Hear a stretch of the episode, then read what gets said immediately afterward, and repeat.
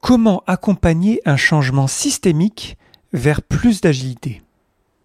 Dans cet épisode, on va voir que le rôle, la profession de coach agile est sérieuse et qu'elle demande de l'expertise, de l'éthique et du support. Le podcast Agile, épisode 277. N'hésite pas à t'abonner pour ne pas rater les prochains et à le partager autour de toi. Je t'invite à partager tes retours à propos de cet épisode ou d'épisodes passés directement dans mon serveur Discord, dont je te mets le lien dans la description. Donc je continue cette série sur le coaching. On a vu il y a deux épisodes dans l'épisode 275 ce que c'est que le coaching en général. On a vu dans l'épisode juste précédent, dans l'épisode 276, le contrat de coaching. Et c'était la suite logique de tirer le fil jusqu'au coaching agile. Cet épisode, il prend aussi sa source dans des discussions que j'ai parfois autour de moi, du type, je rencontre euh, des coachs agiles, il y a des, des, rencontres euh, dans différentes organisations avec lesquelles je travaille, et j'entends, ah oui, l'agile, euh, bah, en fait, l'agile aujourd'hui, c'est Scrum ou Safe, quoi. Et je vois des, des, très bonnes personnes, avec beaucoup de motivation, avec envie de bien faire, qui ont vu une opportunité dans le marché, dans ce rôle-là, qui devient à la mode, et qui se retrouvent en entreprise, dans des organisations, et avec lesquelles j'ai des échanges qui euh, se passent bien, hein, mais qui pour moi sont un peu compliqués parce que euh, j'ai vraiment l'impression euh, qu'elles n'ont pas compris ce que c'est en fait le rôle, la profession de coach agile.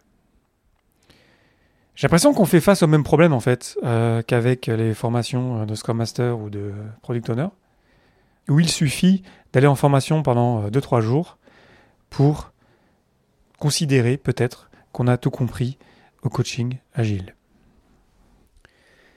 Et en soi, cet épisode, ce n'est pas pour euh, bâcher les coachs agiles en l'herbe. Si tu es euh, jeune coach agile, je t'invite à continuer, c'est une profession fantastique. Mon propos dans cet épisode, c'est qu'on prenne toutes et tous cette profession au sérieux. Parce qu'elle est belle, parce qu'elle est noble, parce qu'elle est puissante et qu'elle mérite qu'on la respecte. Parce que l'impact de coachs agiles qui ne comprennent pas vraiment leur rôle, il peut être vraiment terrible dans nos organisations. Il peut être en fait beaucoup plus négatif que positif. Ils peuvent se retrouver à diffuser des anti-patterns, ces mauvaises habitudes qu'on prend lorsqu'on n'a pas le courage de faire la bonne chose, les patterns, le pattern, et les anti-patterns se diffusent partout dans l'organisation. Et moi, dans mes équipes à moi, je me retrouve à avoir des discussions avec des coachs agiles qui veulent me pousser des anti-patterns.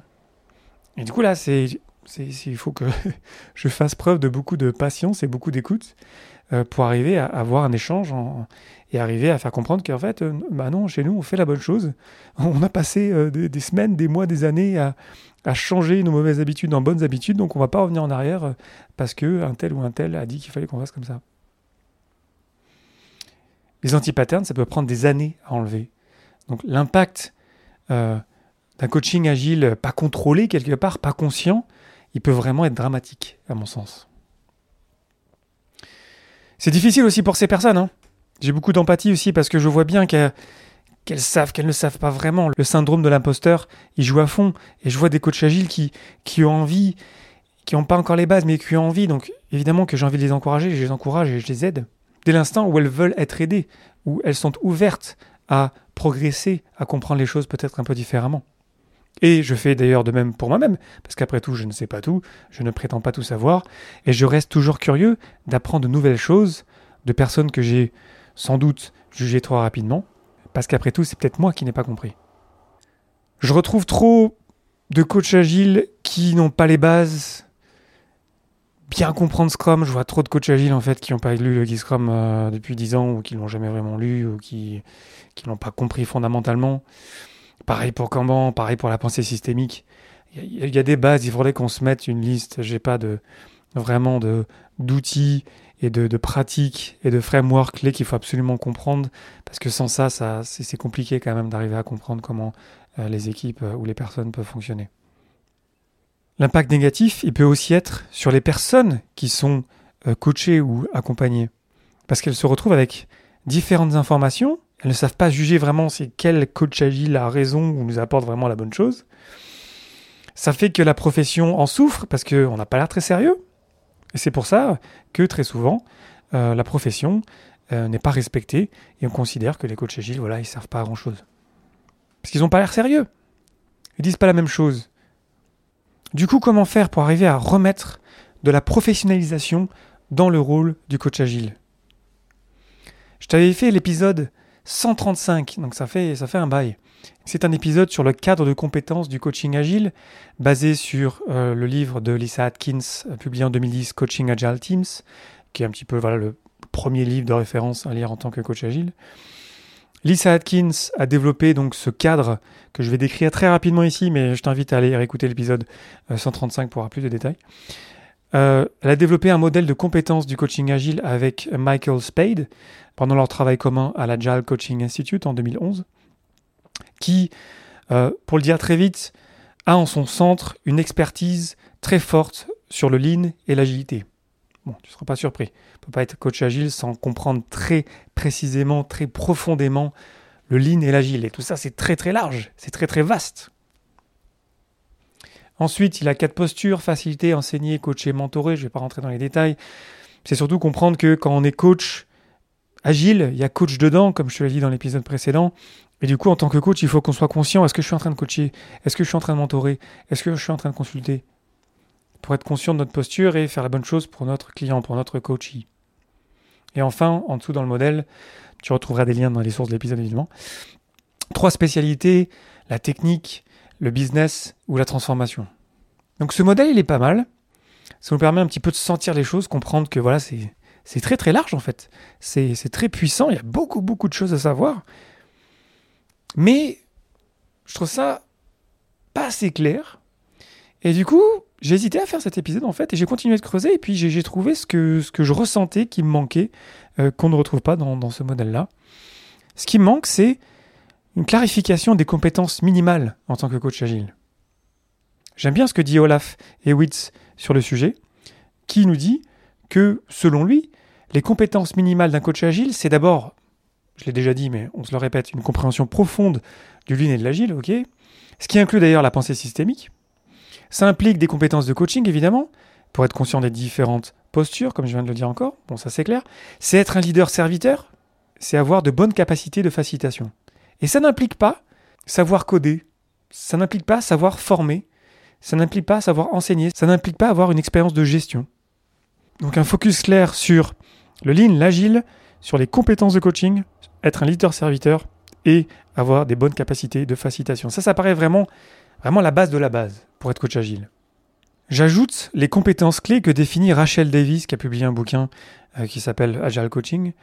Encore une fois, je te mettrai les liens dans les sources de l'épisode. Qui précise les compétences clés selon elle. La première étant travailler avec des gens, c'est-à-dire écouter, donner des commentaires, poser des questions, établir de la confiance et établir des relations. Ça paraît évident, hein Captain Obvious Talking. Mais c'est bien de se dire. Être dans le lien, créer des connexions avec les gens. Deuxième compétence clé, selon Rachel Davis, faciliter le changement. Obtenir un soutien, parvenir à un accord, diffuser le succès, apprendre de l'échec. On a le changement qui se passe, il y a un sponsor quelque part dans l'organisation qui veut un changement vers plus d'agilité, et notre rôle c'est de le faciliter ce changement. Troisième compétence clé, la pensée systémique. Voir la situation dans son ensemble, identifier les leviers de changement, communiquer les signaux de danger. Donc travailler avec des gens, faciliter le changement, la pensée systémique. Je t'ai fait des épisodes là-dessus, j'ai plus les numéros là, mais euh, comprendre que si j'interviens en tant que coach agile dans une équipe localisée, donc une intervention locale, fondamentalement, c'est pas de ça dont l'organisation a besoin. L'organisation, pour vraiment évoluer dans son ensemble vers une agilité systémique, donc global, eh bien du coup il faut que j'adresse l'organisation dans son ensemble. Ça suffit pas euh, de supporter une équipe isolée. En tant que coach agile, il me paraît aussi important qu'on se dise que parce qu'on est rentré dans, cette profession-là, on a, on a quelque chose qui brûle dans nos, dans nos tripes sur le fait que, ok, on veut mieux travailler, faire de la belle agilité pour les personnes, pour les gens. Mais lorsqu'on intervient, on ne peut pas pousser son propre agenda, je te l'ai dit dans l'épisode précédent. Le coaching, ce n'est pas avoir un agenda, c'est rester neutre. Ce qui veut dire que même si on a cette passion pour l'agilité ou pour le lean ou le mieux travailler ensemble, le mieux vivre ensemble au travail quelque part, il faut qu'on se base sur les objectifs et le rythme de changement de nos clients. Pour pas qu'on tombe dans la frustration éternelle de voir que les choses avancent pas aussi vite qu'on l'aurait souhaité. Ce qui compte, c'est est-ce que ça avance au rythme souhaité par notre client, par notre coachee?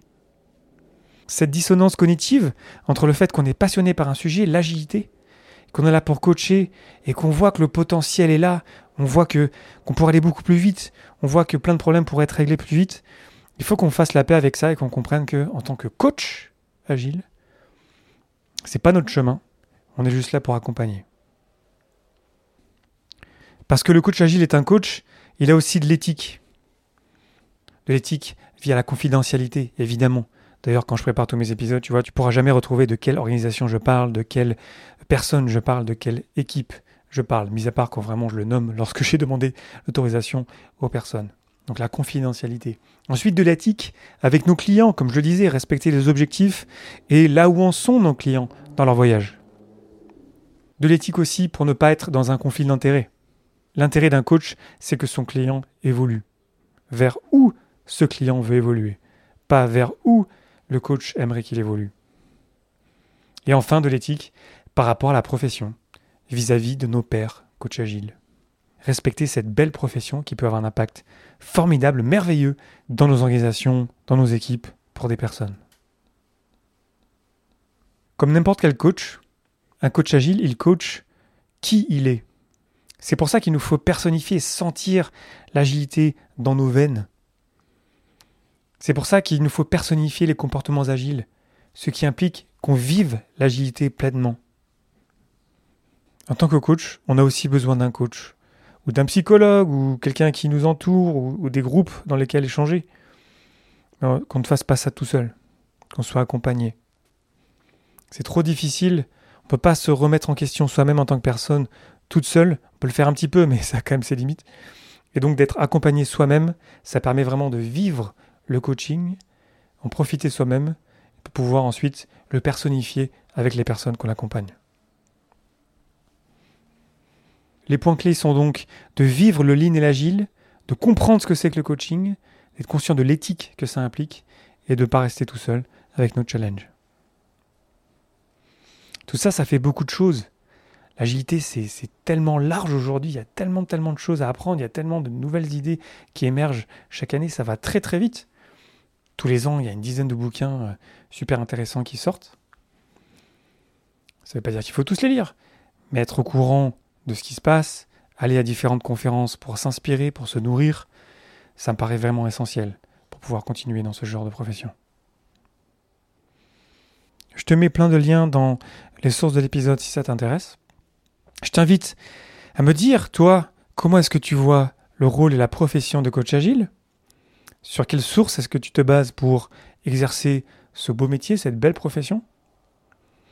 Il y a un certain nombre de livres de référence sur le sujet, mais j'ai l'impression qu'il y a encore un effort à faire de clarté sur clarifier ce rôle-là. Donc peut-être qu'ensemble on peut partager là-dessus et peut-être créer quelque chose. C'est toujours intéressant de co-créer de la clarté euh, ensemble. Si cet épisode t'a été utile, je t'invite à me laisser plein d'étoiles dans ton application de podcast préférée. Ça m'aide beaucoup à faire grandir le podcast. Je t'invite aussi à le partager autour de toi pour diffuser la connaissance et ainsi toucher de plus en plus de gens. Je te remercie infiniment pour ton attention et tes réactions. C'était Louis Daven pour le podcast Agile et je te souhaite une belle journée et une belle soirée.